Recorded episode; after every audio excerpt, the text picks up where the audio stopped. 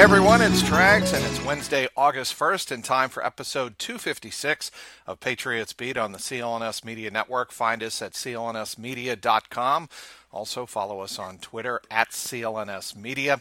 And for all of our football coverage, including the Patriots, follow us at Patriots CLNS. A great story last week on Bleacher Report about the would be successor to Tom Brady, traded on Halloween last year to the 49ers for a second round pick. Today, we welcome June Lee, the writer who had the chance to share a meal with Jimmy Garoppolo at a pretty uh, posh. Uh, Santa Clara Steakhouse and chat with also chat with his family and friends. June, welcome to Patriots Beat. How are you? Thanks for having me, Trags. I really appreciate it. Yeah, you're doing you're having fun at Bleacher Report. It sounds like you are. They they've got you on some uh, pretty high profile stories. Yeah, it's uh, it's been a pretty good time since I uh, came over here about a year and a half ago. What was your background again? I mean, obviously you were here in Boston for a long time. Sure.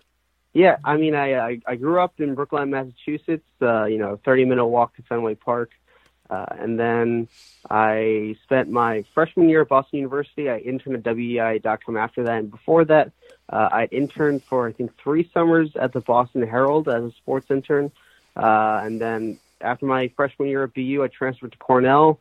Uh, spent one summer at the Washington Post, did a bunch of freelance writing between classes, and and blogged a bunch, and now here I am in New York City at Bleacher Report. That is uh, tremendous, and I do remember you uh, as a colleague at weei.com, working alongside Rob Bradford. Obviously, you picked up a few things about getting to the personality of the athlete. That's one thing Rob always told me. Uh, people really want to read about is the personality, and your story on Jimmy Garoppolo Superman in disguise. Tom Brady is yesterday's news. That surely uh, shook up uh, some headlines uh, last week. Uh, meet the new boss, it says, in one of the five cover stories for Bleacher Report Power 50. It's a celebration of 2018's most influential people in sports culture. Wow clearly Jimmy G, um, June, is a young quarterback who hasn't lost as a starter in seven NFL starts. Everybody uh, in New England obviously remembers uh, the uh, two starts that he had back in 2016. Uh, had the five starts last year, five and zero in San Francisco's final games, final five games of 17. But a spot in the Power 50 is one of 2018's most influential influential uh, sports culture. So I got a, one question: Why? Sure. Uh, you know, it's uh, it was kind of all up to my editors. Uh, I really had no input here. I kind of do what I'm told. Uh, you know, we got the access to Jimmy, and they thought that uh, he would fit into this into this Power 50 list, and, and that's kind of what happened. So it was your editorial staff that came to that conclusion. Yeah, it was. Uh, I had very little input on who was kind of on these uh, on these lists, so I'm just kind of doing doing what I'm told. So, um, besides getting a nice Fleming's dinner out out of it, uh, why do you think Jimmy agreed to do it? Uh, I think part of it is because he had never done any story like this before, and I think they're preparing to kind of shape his off the field brand as as it is, and they wanted the the fans out there, you know, Niner fans, Patriots fans, whatever, to kind of get to know him a little bit. Uh, it's obviously he signed a big contract in San Francisco there's a lot of pressure on him. Uh, and in New England, there wasn't a lot of press around him because the Patriots kind of prevented a lot of stories from being done on him. And so right. I think they were ready to kind of introduce him to the world. Uh, you know, for whatever reason, they decided that the best forum for that would be uh, through me and through Bleacher Report, and that's how the story came together. I think it's a lot of it has to do with, you know, trying to trying to set him up as uh, a, a person who can endorse things because uh, you know you need to know the athlete's personality in order for someone to be a a good uh, spokesperson for a brand. Uh, and you know to kind of set up the the narrative around him heading into the season because uh, you know people want to know who these guys are off the field and uh, Jimmy clearly has a personality, a pretty intense personality in terms of uh, being a quarterback and, and, and wanting to be a perfectionist uh, on and off the field. And so uh, he decided to chat for the first time. Who was the first guy you spoke to, or first person, I should say, that you spoke to for the story? First person, I, I think I spoke to his friend Jerome Williams, uh, who's known as Juice. He's one of his uh, five uh, college roommates and, and one of his teammates at EIU, and he kind of helped me uh, get set up with the rest of his friends. But before that, you know, I'd been talking to his agent about figuring out a situation where we could uh, work out a, a, a a lengthy interview. Uh, you know, I talked to Don Don Yee about that, and so you know, Don's not quoted in the story, and I didn't actually interview him for the story, but uh, he was kind of the first person I talked to. But in terms of an actual interview, was his uh, one of his best friends, Juice. So I would think, June, that Don Yee would be willing to do this because he knew the dynamic in New England, right? I mean, he knew course, Tom Brady yeah. and and B- Tom Brady and Bill Belichick control everything there, and uh, Jimmy G had to really bide his time and you know pay his dues there and spoke when spoken to. You know that was kind of the deal. Uh, but one, once you get out from under the uh, umbrella of the Patriots, Belichick, and Brady. Uh, I could see why Don Yee, his agent, um, obviously Brady's agent as well, uh, would want this for his client. Yeah, I think it's just part of it is just controlling the narrative around a player. Uh, you know, the Patriots are so good at doing that just for the organization, and I think that this is kind of the first time in his career where Jimmy was Jimmy's kind of able to be exactly who he wants on and off the field, and uh, you know, he is very confident in himself and uh, really is. Uh, he really does not have any problems kind of being himself, uh, and and and is pretty authentic to who he is. And so, uh, I I think that this was an opportunity for him to not only let the know, world know who he is, but kind of take back the narrative around him uh, and, and kind of set the record straight. Did Jimmy G really think he could beat out Tom Brady when he got there? It was really interesting because the question that I asked about uh, that kind of elicited that response had nothing to do with the Patriots or anything. I was talking about him, to him about his mindset, you know, going into the season as a starting quarterback. I asked him about, uh, you know, just confidence and, and believing in yourself, and, and that's kind of how he set it up. Uh, he talked about playing with his brothers and, and playing basketball with them as a kid, and and always thinking that he was going to beat them until the moment that he lost. And so uh, he he kind of brought up New England by himself. He he brought up the fact that he had this mindset coming into the Patriots, even as a rookie, you know, thinking that he could be better than Tom Brady. Uh, and, and you know, I think that's not representative of what he thinks about Tom. I think that's more of representative of what he thinks about himself. Uh, I really don't think that has anything to do with with Tom and and what he thinks about Tom's skill set. I think it more has to do with his self confidence, his belief in his abilities, uh, and his belief that he can become one of the best quarterbacks in the NFL. So, June, I'm really glad you brought up that context because that's exactly the way I read it. I, I, I am sure that every quarterback in the NFL competing for a spot, whether it's OTAs, training camp, or uh, you know a rookie um, you know, who wins, like Carson Wentz for the Eagles last year, who wins the starting job, feels like they belong. They're the best guy for the job on that team, and that's it's got to be that attitude. Otherwise, you're a dead duck before you even take a snap in the NFL. Yeah, I think I think part of it is just in the pursuit of greatness, whether that's in sports or or not. I think you need to have kind of an irrational mindset that you can be uh, great. Uh, you know, I, I I kind of related to Jimmy on that level, just just feeling like as a high schooler, you know, feeling like I could hang with the big boys, and you know, I knew at that time it probably wasn't as good as a lot of the other writers on the beat, but I knew that at a certain point, if I was able to develop my skill set enough, I was able to become a good enough writer and hopefully get to a place like Bleacher Report. And uh, you know, I, I talked to Jimmy kind of about my my own like journey to where I was today and why we ended up at the table together uh, that night in Santa Clara and, and how I'd gotten there. And I think he, I think we both connected on that level, and that's why he was able to open up to me uh, about that. How long into the interview was that um, Fleming Steakhouse dinner with uh, Jimmy? How was that? Like midway through? Was it early on in was, this whole collection it, process? It was.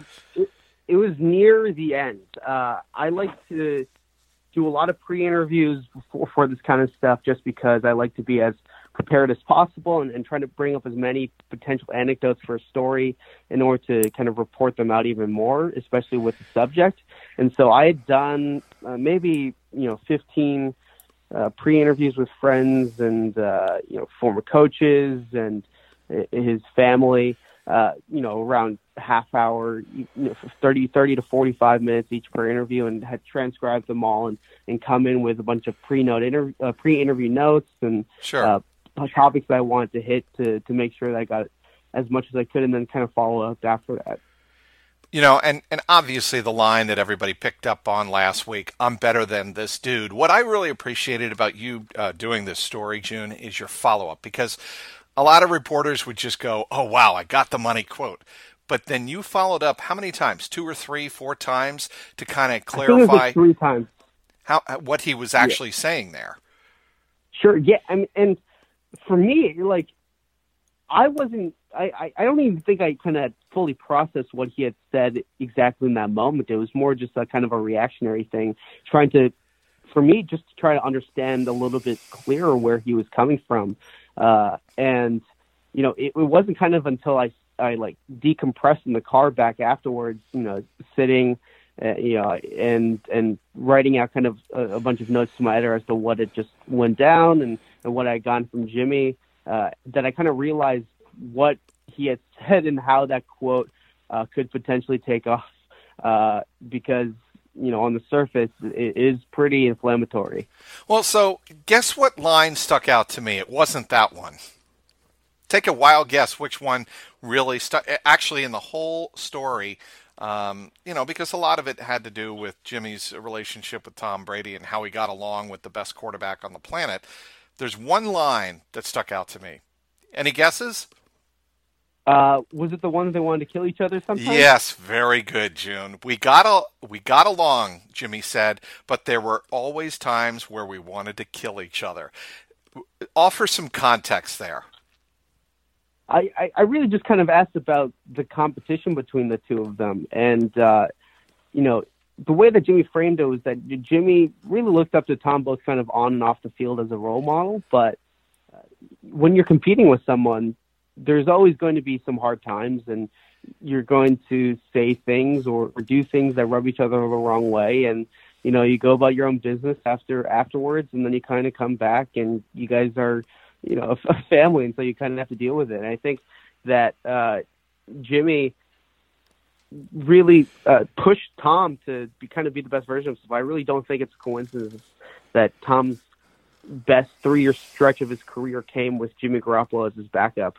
Um, and I think that for the most part, Jimmy was able to kind of improve as much as humanly possible in his three and a half seasons in New England because he was working and, and absorbing the routine and, and competitiveness of you know one of the greatest quarterbacks of all time.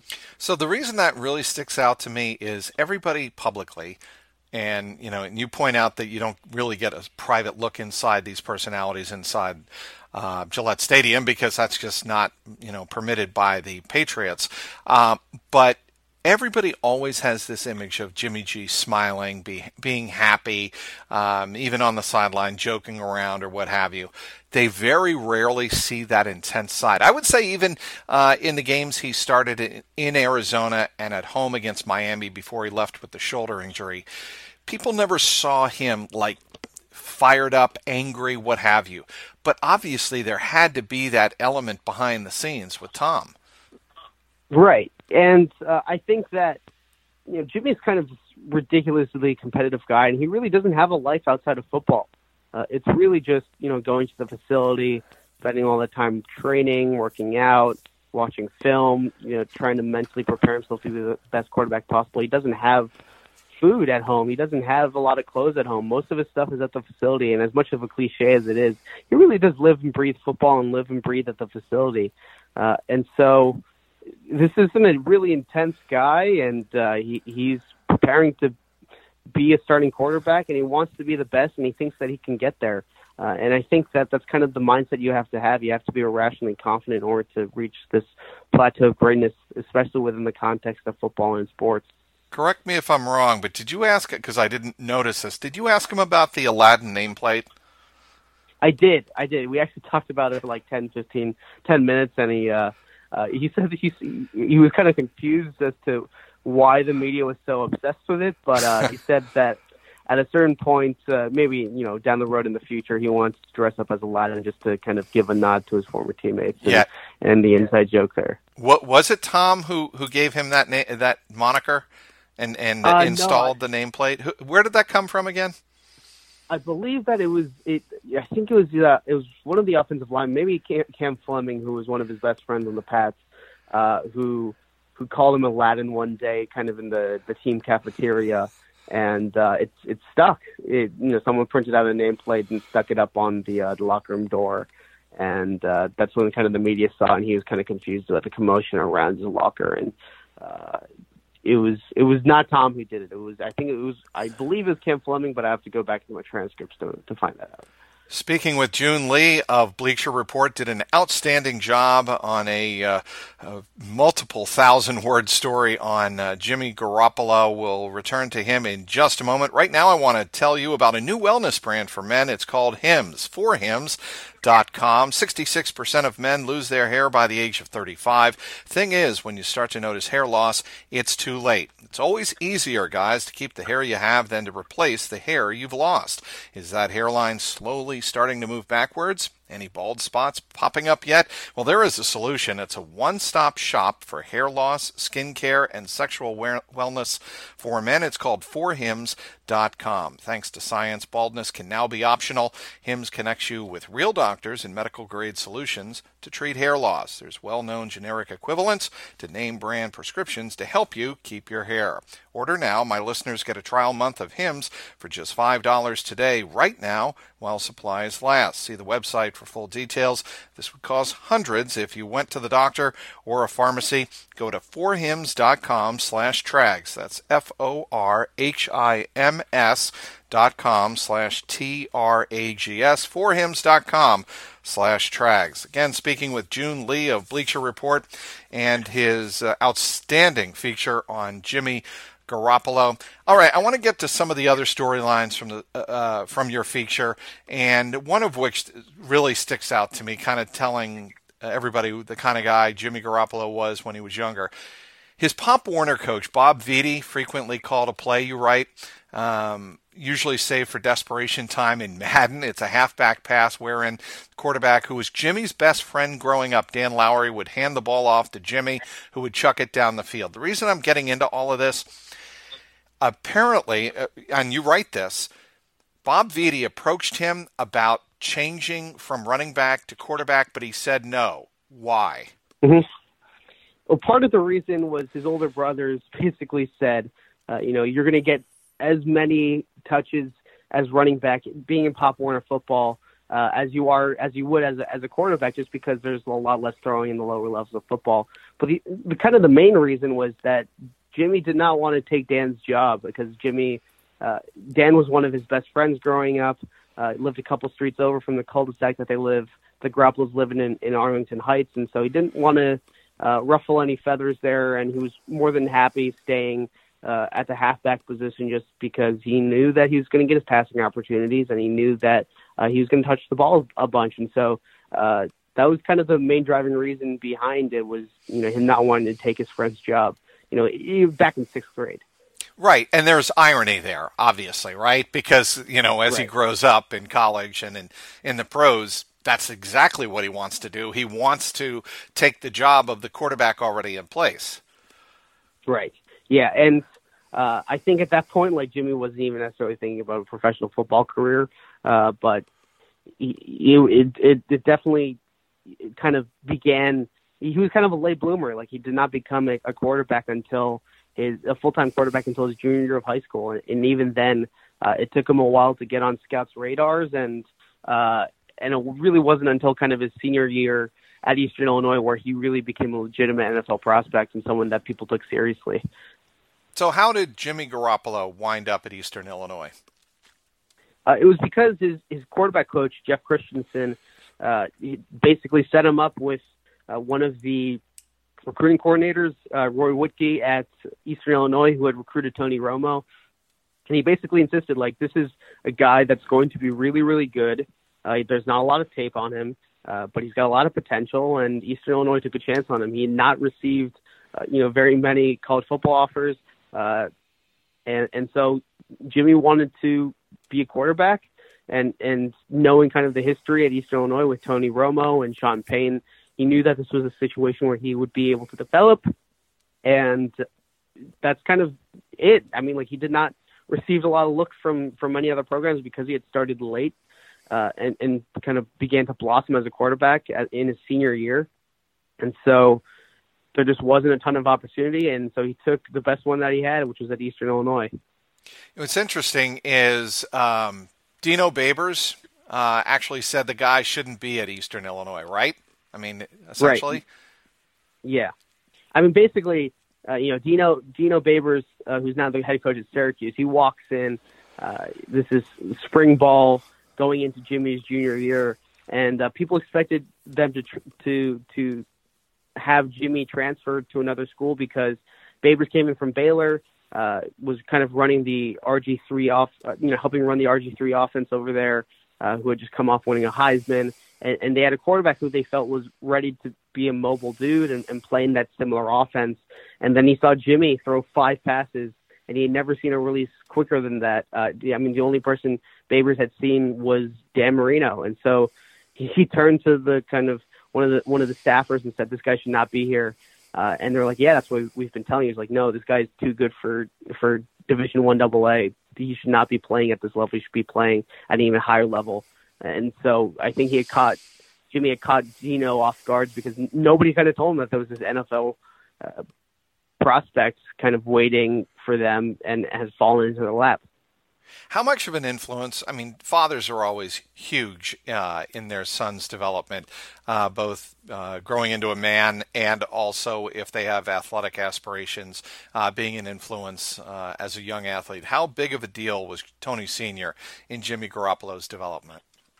I mean, obviously huge, just because he it was it's a real working class family. Arlington Heights is a nice neighborhood, and I think the way that the Garoppolo's kind of framed how hard their dad worked is that you know he had to wake up at 6:30 every morning and would be done at 4:35 uh, in order to m- make sure that uh, they could feed the four brothers, make sure that they could live in this nice Chicago suburb. Uh, it was a real Midwestern working class family. I think that mentality really, really rubbed off on Jimmy. And I mentioned this in the story that his dad would tell him from time to time after workouts, kind of slip in in, in the middle of their conversations. There's always someone working harder than you. It was something that kind of haunted Jimmy in the back of his head and, and kind of pushed him to work harder every single day. And I, I think that influence of his dad and, and the the blue class working collar mentality, the not taking anything for granted and, and feeling like you need to earn every single opportunity, I think that still stems from how hard his dad worked as a kid growing up. All right, let's fast forward to Halloween morning, 2017, and uh, the sense that you got from Jimmy uh, when you spoke to him and those close to him uh, around him, did they did he sense he was going to be dealt? I think he didn't really know what was going to happen. His mom had been had been texting him. He's you know Jimmy doesn't really check social media, and his mom apparently kind of checks and reads everything. And she had been getting this. She was getting sense that he was going to get traded. He didn't really know what was going to happen. I mean, part of him was already planning for the next year uh, to live in the seaport and uh, be be in New England, be a Patriot, even though his contract was expiring. And so he part of him I, I think part of him just didn't really know what to expect. He was taking a nap when the trade happened and he woke up and had received a ton of texts and calls from his agent and he, he followed up and you know then hopped on the phone with Bill Belichick and then hopped on a plane uh to to San Francisco in order to finally get his opportunity as a starting quarterback. Uh, and so I, I think that he was just kind of going with the punches at that point because he, he really did not know what to expect and he figured that whatever happened was going to end up being the best situation for him uh, to succeed. All right. Um, there is something that happened on the way to the airport, though, and of uh, course, yeah. I want to get want to get into that a little bit because when someone sees life flash before their eyes, it can be it literally can be a life altering experience. Describe what right. happened that Halloween morning when he was uh, getting on the Niners private plane to go from uh, Boston to Santa Clara. Sure. So he is in a limo that he got on at 5:30 in the morning, driving down I-95. Uh, they're about to enter onto the highway, and another car is exiting, kind of parallel to them. Uh, the car that is exiting, uh, exiting, kind of skids off the road and heads straight towards Jimmy and his limo. And so Jimmy looks out the window, and he's basically staring straight at the car with the headlights and the uh, car has to skid off the road into a ditch in order to basically save Jimmy Garoppolo's life. And he was kind of in shock and like did not really know what was happening or what was going on. And Jimmy's always been one of those guys who is a planner. He he plans ahead, uh, to reduce anxiety, and uh, wants to know where things are going. He wants to have an idea of what he's working towards and having a goal set in order to kind of reach it and break it. And so this was a situation where he didn't really know what was going to happen, and it kind of freaked him out. Uh, and and the possibility that he could have died was very very real that day, um, unless the if his, if his driver had not kind of stepped up and and and skated off the road. And so I think that he was I think it's very representative of kind of his his situation right now in San Francisco. You know, he's been planning for this event for a very long time, uh, and he kind of doesn't really know what's going to happen right now. Uh, and and for the first time in Jimmy Garoppolo's life, you know, you can plan all you want, but at a certain point, you you have to perform, and and this is this is his opportunity to live up to the expectations. And you know, while he has been preparing to be a really great quarterback, he, you know, I think a lot of people are kind of question, questioning uh, whether or not he how you know whether or not he can actually be one, how good he is. You know, is he the is he baby Brady as a lot of people have labeled him? Uh, who is he, and and what's going to happen? I think you know, that's a question that I can't answer and Jimmy can't necessarily answer right now, and we're just going to have to wait and see. Has he talked to you about the expectations of being as good as the Rams in the NFC West? You know, I, there are going to be a lot of 49er fans who expect, hey, he went 5 and 0 at the end of last year. They finished 6 and 10. We can flip that and go 10 and 6 and compete for a wild card and get to the playoffs.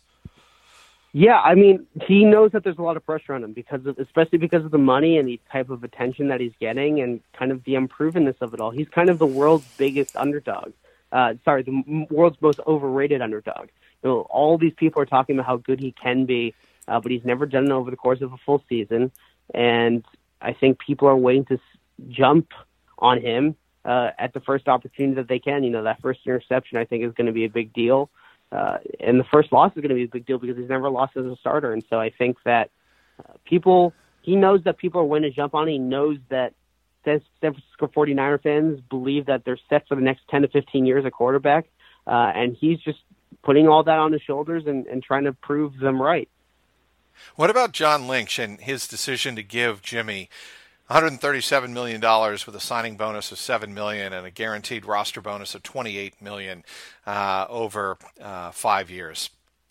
Well, I also don't think that you can discount Kyle Shanahan's role in all of this. oh, right. Lynch and Shan- Lynch and Shanahan are very much kind of a partnership, and they came to the decision together that Jimmy was their guy. Uh, and John John Lynch came to that decision kind of before Kyle did. Uh, he was convinced pretty quickly kind of given Jimmy's skill set and his performance in the field that Jimmy was a guy that they could commit their franchise to. They were planning on going after Kirk Cousins in the offseason, uh, you know, potentially going after a guy in the draft, thinking that they would have a very high draft pick given their record at the time. And, you know, all of that changed really, really quickly. Kyle Shanahan eventually came around. Uh, by the end of Jimmy's third game, he was convinced that this was the guy for them, that this was someone that they wanted to work with long term. They didn't want to mess around with the franchise tag. Jimmy did not want to mess around with the franchise tag. Uh, they did not want any distractions going into the season. They did not want headlines on ESPN asking if the 49ers are ready to commit to him. And so they sat down the offseason, you know, knocked out a contract. Jimmy signed it in his in his kitchen, uh, in in his hometown kitchen back back home in Arlington Heights. They took a private jet out to San Francisco for the press conference, and kind of the rest is history from there.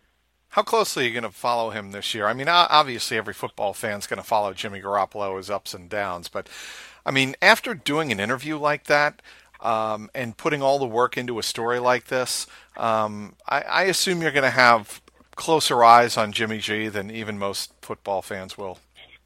Yeah, I mean, for me, it's like when I do these big stories, I always kind of try to keep an eye on how they're doing afterwards, mostly because I want to see how the story ages. Uh, I wrote this story on uh, Kylian Mbappe, uh, who was the World Cup star for France. And I, I did it back in October, like six months before anyone, six, seven months before anyone in the U.S. knew who he was really. And uh, that story has aged remarkably well, and I feel very good about that. And so, for my own selfish purposes, I want to see how these stories age, and hopefully that they hold up for me, and uh, you know, I'll be following Jimmy very closely. You know, not only as a football fan, but as a out of selfish interest as a as a reporter. I mean, if he goes to the Super Bowl and there's a rematch between Tom Brady and Jimmy Garoppolo, you would oh, not man, mind I can't that. even imagine the headlines. I cannot even imagine the headlines that would come with that. I mean, I, I you know, crazier things have happened, June. You know that. Yeah, absolutely. Yeah, I, I just I cannot. I, it would be very. I feel like the media frenzy would just be completely out of control, especially with the you know how the Boston media is. I, I don't think that that would. uh it, I think it would be kind of a media firestorm at that point. I mean, it would be literally over the top. How how can people follow you on social and online at Bleacher Report, Joon? Sure. Yeah, you can follow me on Twitter at Joon Lee, J O O N L E E. I'm also on Instagram at Joon, J O O N. Uh, you can follow my work there. Uh, you know, follow Bleach Report, download the Bleach Report app, uh, and you can you can see my writing there. Uh, and that's I think that's about it. Thanks again for downloading today's Patriots Beat. Want to once again thank our terrific guest from Bleacher Report, Joon Lee. Be sure to check out his story on Jimmy Garoppolo at uh, BleacherReport.com and uh, on the app. Jimmy Garoppolo is Superman in disguise. You can also give us a follow at Patriots CLNS and at CLNS Media. Give my own personal account a follow if you're not already at Trags, T R A G S. Today's sponsor, forhims.com. For Patriots content manager Mike Alonji, CLNS media executive producer Larry H. Russell, and the founder of the network, Nick Gelso, this is Mike Petraglia. Thanks to everyone who tuned in. This has been the Patriots Beat podcast powered by CLNS Media.